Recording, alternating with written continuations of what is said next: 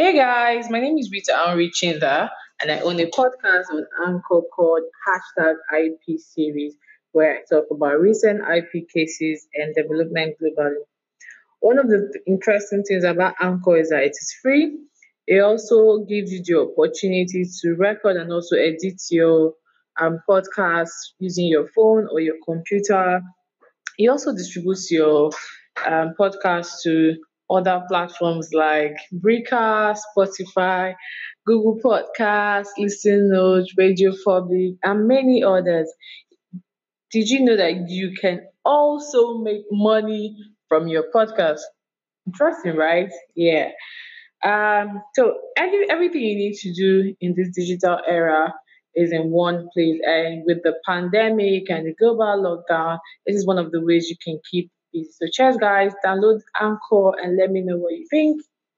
And also favorite my podcast.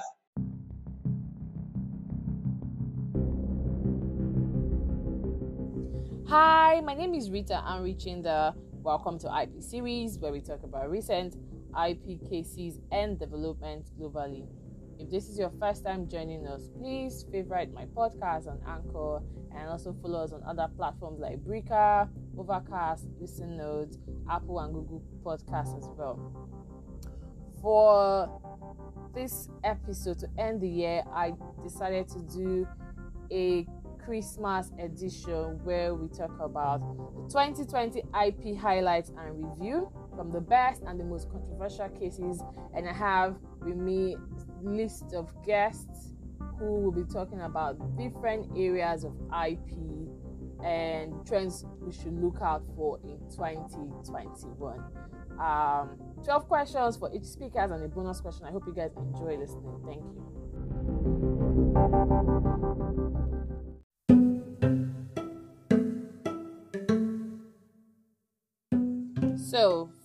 Our first guest in the 12 Days of Christmas edition on IP series, I have with me Erik Pelton. Erik Pelton is a trademark attorney. I met him on Twitter. He, ha- makes wonderful tweets about trademarks for SMEs and small businesses. So, I hope you guys enjoy listening to it. I hope you learned something. If you learned something, please let me know. But now I'm going to let our guest, our first Christmas guest, introduce himself on the show. Thank you. So, would you like to introduce yourself to our listeners? Yes, thank you so much for having me on this podcast. My name is Erik Pelton. I'm based in Virginia, right outside of Washington, D.C., in the United States. And my practice revolves almost exclusively around helping businesses protect their trademarks and deal with trademark matters, including searches, disputes, monitoring, registration, of course, everything to do with trademarks. And I've been doing this since I founded the firm, Erik M. Pelton and Associates, nearly 21 years ago. Prior to founding the firm, I was briefly an examiner at the US Patent and Trademark Office reviewing applications for approval uh, and rejection for the government.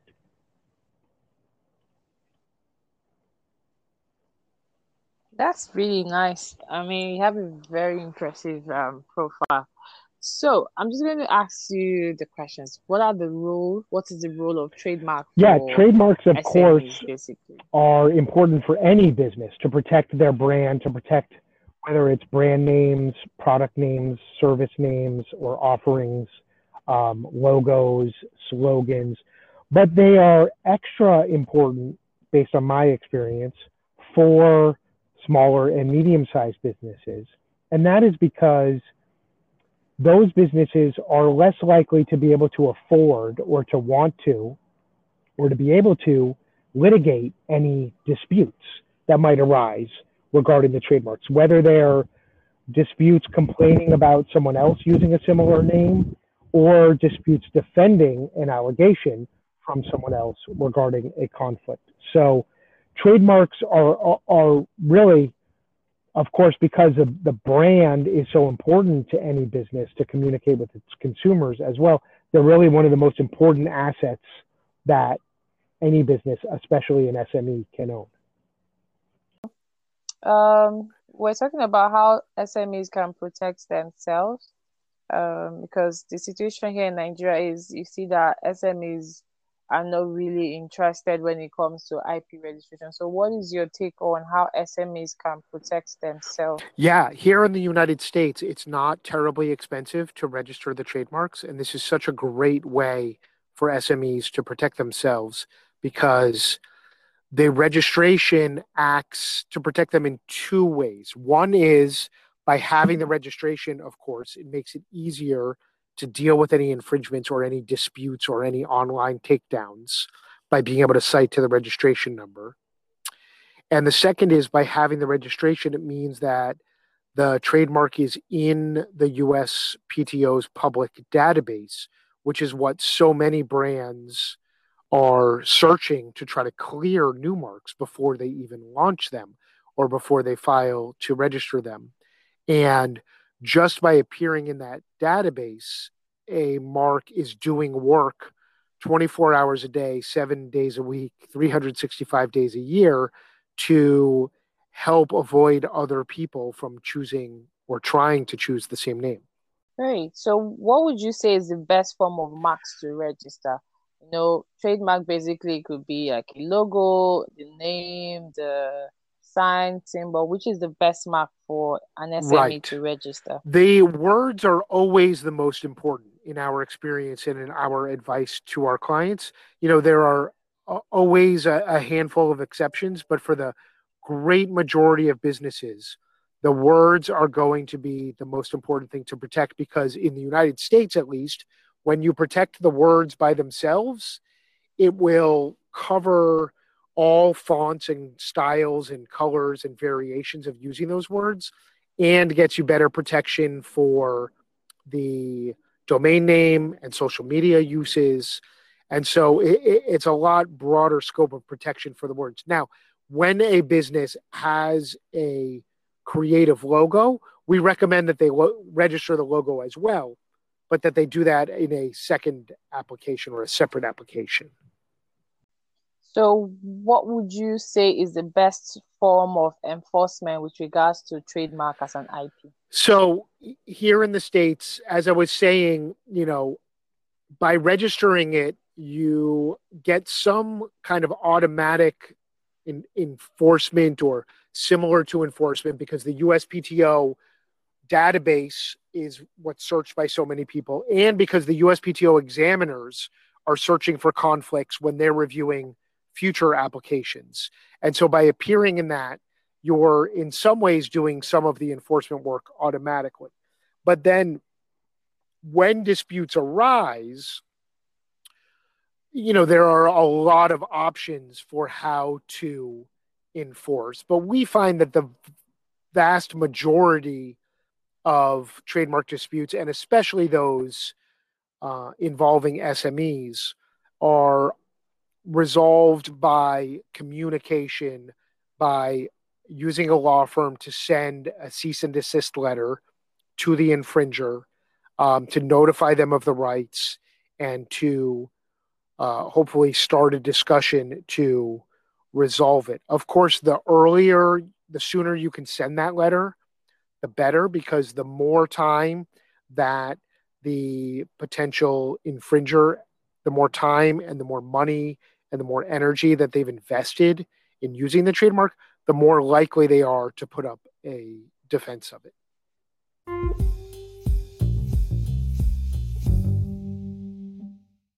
So, um, for 2020, we know the year started on a very good note, and then we had the pandemic and then the lockdown and we know that uh, we already had cases that were ongoing. What would you say um, was your best yeah, trademark case for? Uh, you're right. 2020, of course, uh, has been quite quite a interesting year.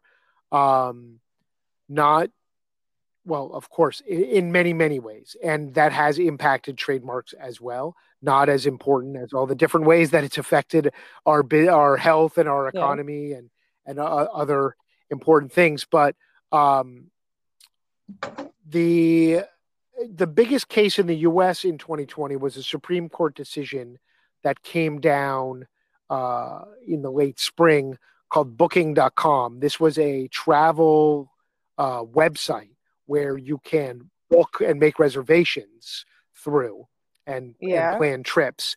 And Booking.com had fought what the their refusal that the USPTO had issued. The refusal had been based on grounds that Booking.com was generic, that just adding the .com didn't change the consumer impression of the word booking at all, and that because the website featured bookings, that it was generic and unprotectable, unregistrable in the United States. The Supreme Court, however, um, overruled the USPTO and said that it is registrable. Now, so this was a big case because it went to the Supreme Court, but this, uh, and it was a big case in the news, and it was a big case because it was actually the first Supreme Court hearing in the United States that was conducted uh, telephonically, uh, you know, not in person at the Supreme Court at, at the start of the um, lockdowns from the pandemic. But as far as affecting most trademark owners and businesses, the impact is very small because, of course, we recommend that that businesses do not choose trademarks that are very, very descriptive or generic or almost generic because even if they are legally protectable, they are still very difficult to protect, and the range of protection will be relatively narrow or small, at least until the business, as they did in Booking.com, can show many, many, many millions of dollars of advertising and promotion and sales and media coverage and all of these things that can help um, strengthen a brand that is very weak. But we generally advise clients that they're unlikely to be uh, to have the same budgets as Booking.com, and they're much better off choosing a a name that is stronger and more distinctive from the start. Fantastic. Would you also say that the Booking.com case was like the most controversial trademark case, or what do you think? Do you have your own case that you feel is the most controversial? So, trademark I, case I for won't point to a single case, but I'll say that a single issue that is um, controversial and in the news and will continue into next year is that in 2020, we've seen the continued trend of applications to register uh, trademarks at the U.S. Patent and Trademark Office for phrases that come out of the news or popular culture or politics or entertainment. And many, many of them fail to actually function as trademarks, that they're not going to be viewed as an indicator of source. But for example, um, when there were protests over the summer in the United States after the tragic, you know, murder and killing of George Floyd, there were many trademark applications filed, not only related to Black Lives Matter themes, but to other um, phrases that were common in the coverage and in the incident, like I can't breathe um, and other items like that. And the vast majority of those will be refused for failing to function as actually acting as a brand name rather than just a phrase that appears on items or on apparel. A great a great number of these applications are for apparel, of course. These also relate to the pandemic and to COVID 19 Yeah. there were also many, many dozens of trademarks filed for COVID related themes and subjects. And many, many of those are also not likely to function as a trademark, but merely to express uh, an emotion or a theme or a phrase that's become popular uh, on social media or in the news, like I survived COVID 19 or something along those lines. And we're starting to see now, as the USPTO reviews more and more of these applications, we're starting to see so many of them be rejected. But this will not stop applicants from continuing to file them. The number of filings just continues to increase. Yeah, because they don't understand uh, Yeah. fully the nature yeah, the nature of the application process and what's registrable and what's not. What would you consider to be the impact of um, yeah, here in the United States, the good news is that the U.S. Patent and Trademark Office's trademark operations were largely electronic and virtual before 2020. So while they certainly had to adapt and adjust um, yeah. it, for both applicants and for the examiners and the trademark office, the adaptations have not been tremendous. And so we're not seeing um, really any significant delays as a result of COVID 19 on the trademark office and on applications. If anything, although there was a short decline in the number of applications in the first few months, uh, we are seeing the number of applications continue to rise. Many of them oh. coming from China, but but even the number from within the United States uh, continues to rise as um, the economy improves and people and businesses and brand owners look towards the future. So you know now we're heading like December is like Christmas period. Everywhere is looking very festive. What are the things that SMEs have to deal with with regards to counterfeiting, um, trademark issues? What are those you know oh. gaps that that are being exposed yeah, by the yeah. festive? That's an interesting question. Or any I, I mean, we're seeing you know the amount of counterfeiting and infringement that's happening online, of course, continues to grow and grow, and social media continues to cause problems. Of course, it brings a lot of wonderful tools and marketing for businesses, but the opportunity for infringements and counterfeits and knockoffs uh, continues to grow as well. And unfortunately, because of the lifespan of some of these things, um, you know, even if it only takes uh, a week to get something shut down, by then the damage may already have been done or the sales may already have been lost. And that I think would be particularly true even around the holiday season. So we're seeing more and more brands that want to monitor social media, want to learn how to do takedowns on social media sites and on Amazon. Of course, with Amazon being uh, such a big provider of commerce and e-commerce. Many trademark applicants now are interested in the amazon brand registry and how that can impact and help their brand once they receive a registration.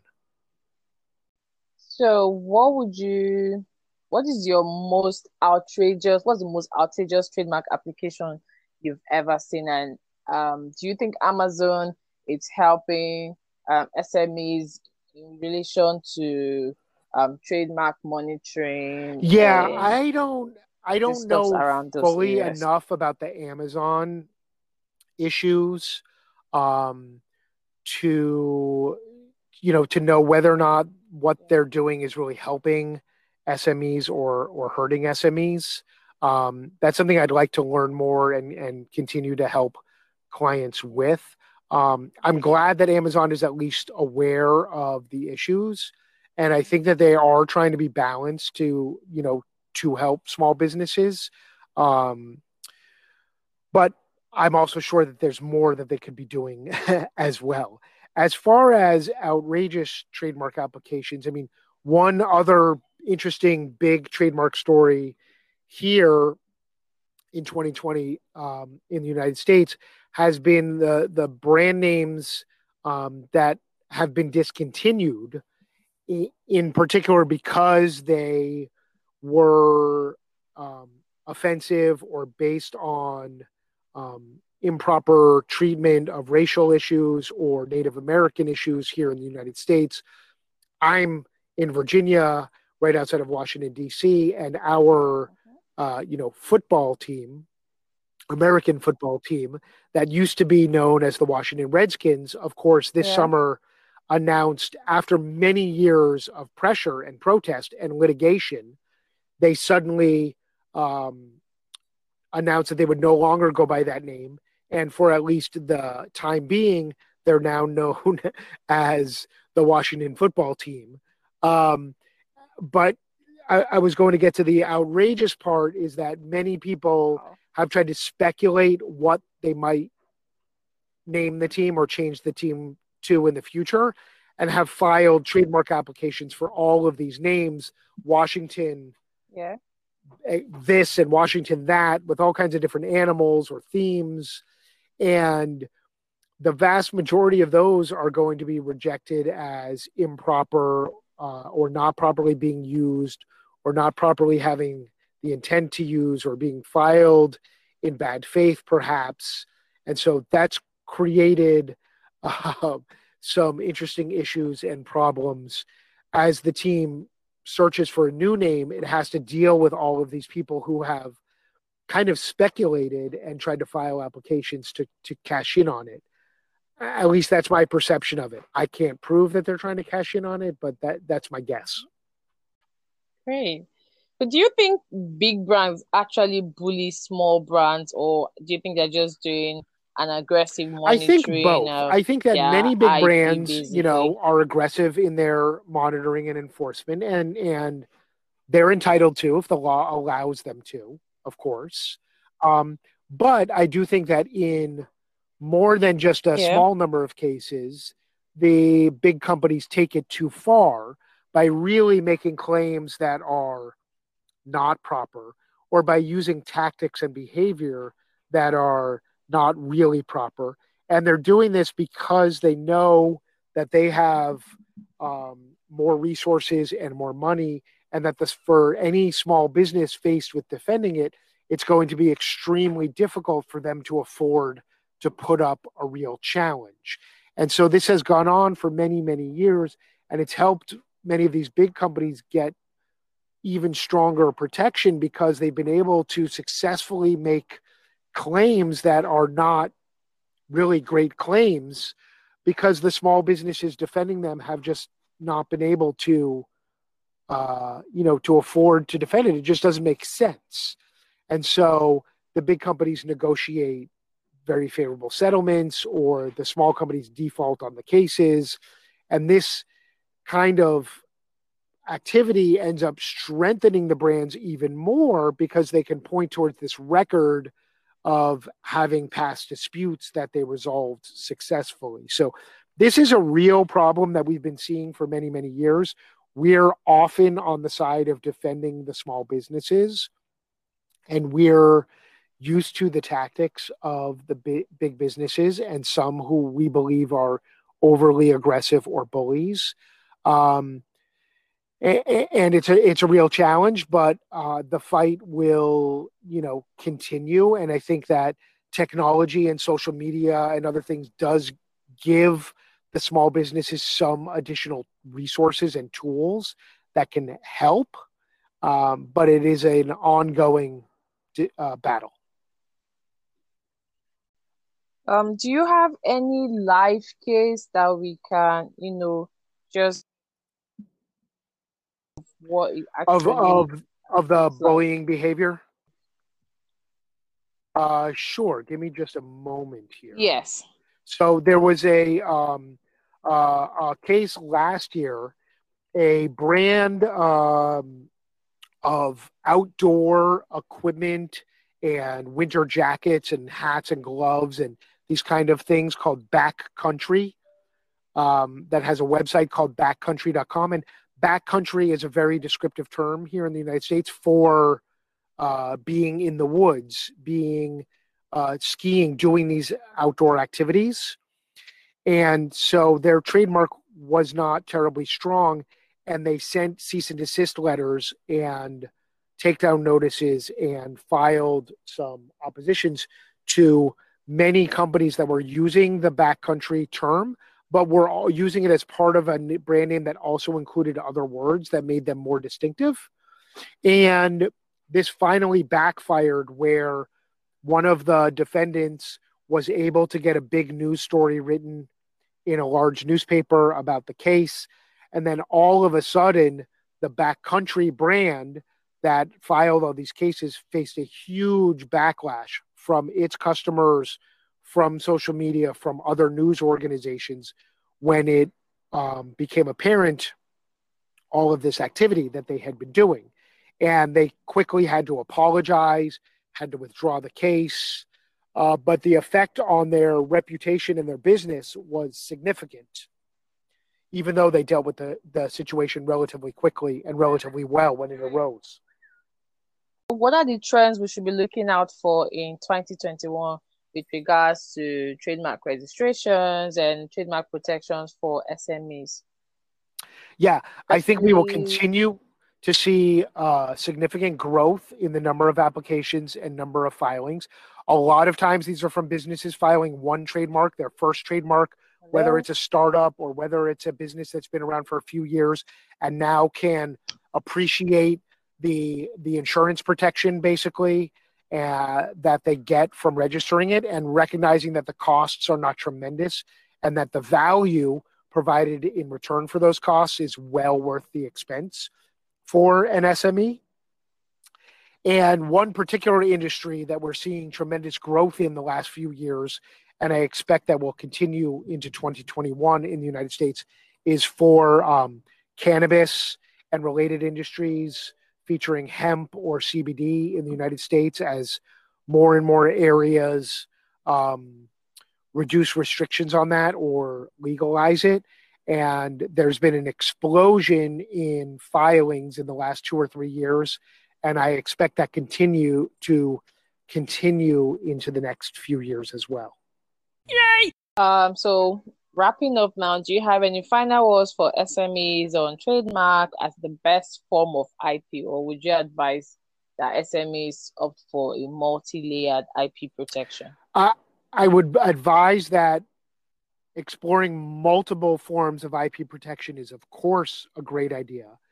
But I do believe that trademark protection can provide the best value in most instances for SMEs um, because of the expense not being tremendous, because the protection can last forever as long as the mark is still in use, and because it works in two ways, as I indicated earlier, in that it gives the registrant the and the owner a tool owning the registration to go out and enforce it, whether it's online or whether it's just a traditional uh, infringement or dispute, but also because it works automatically for the owner by appearing in that database of the USPTO, which is probably the most searched trademark database in the world. And by appearing on the register, it's going to automatically help prevent other companies from adopting similar names that might compete. And it's going to allow the examiners at the USPTO to cite the registration as a possible conflict with future applications. So, for the value, you know, for um, really less than $2,000 in most cases, even when using an attorney to register a trademark, the the value and the benefits provided are really quite tremendous. Fantastic. Thank you so much, Erik. It's been a pleasure having you um, for this edition. I hope you had a good time as well. I had a good time. It's a, a pleasure and a privilege to join you and your audience on this recording as well. Yeah, so if anyone has questions or want to reach out to you in the US, how do they do Yeah, that? thanks so much for asking. Um, my website is just my name, Erik, E R I K, Pelton, P E L T O N com. And you can find tons of resources there from articles to videos to my podcast uh, and much more. And I wrote a book actually that came out earlier in 2020, right around the time of the pandemic. Oh, wow. Um, but the book is a great resource for SMEs to provide them with some background and tools and learn all about trademark fundamentals. And the book is called Building a Bold Brand, and they can find it on Amazon or find more details at buildingaboldbrand.com. Fantastic. Congratulations Ah, on the book. And yeah, so thank you.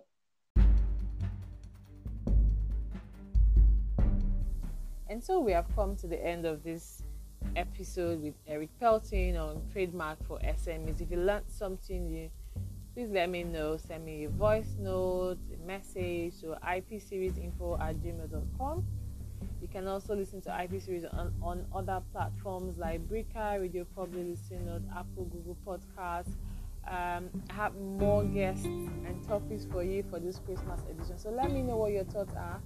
Um, if you learned something new, um, if you have comments, anything you have to say, just let me know. Until the next guest series, thank you guys for always listening to my podcast. Cheers, guys, and happy holidays.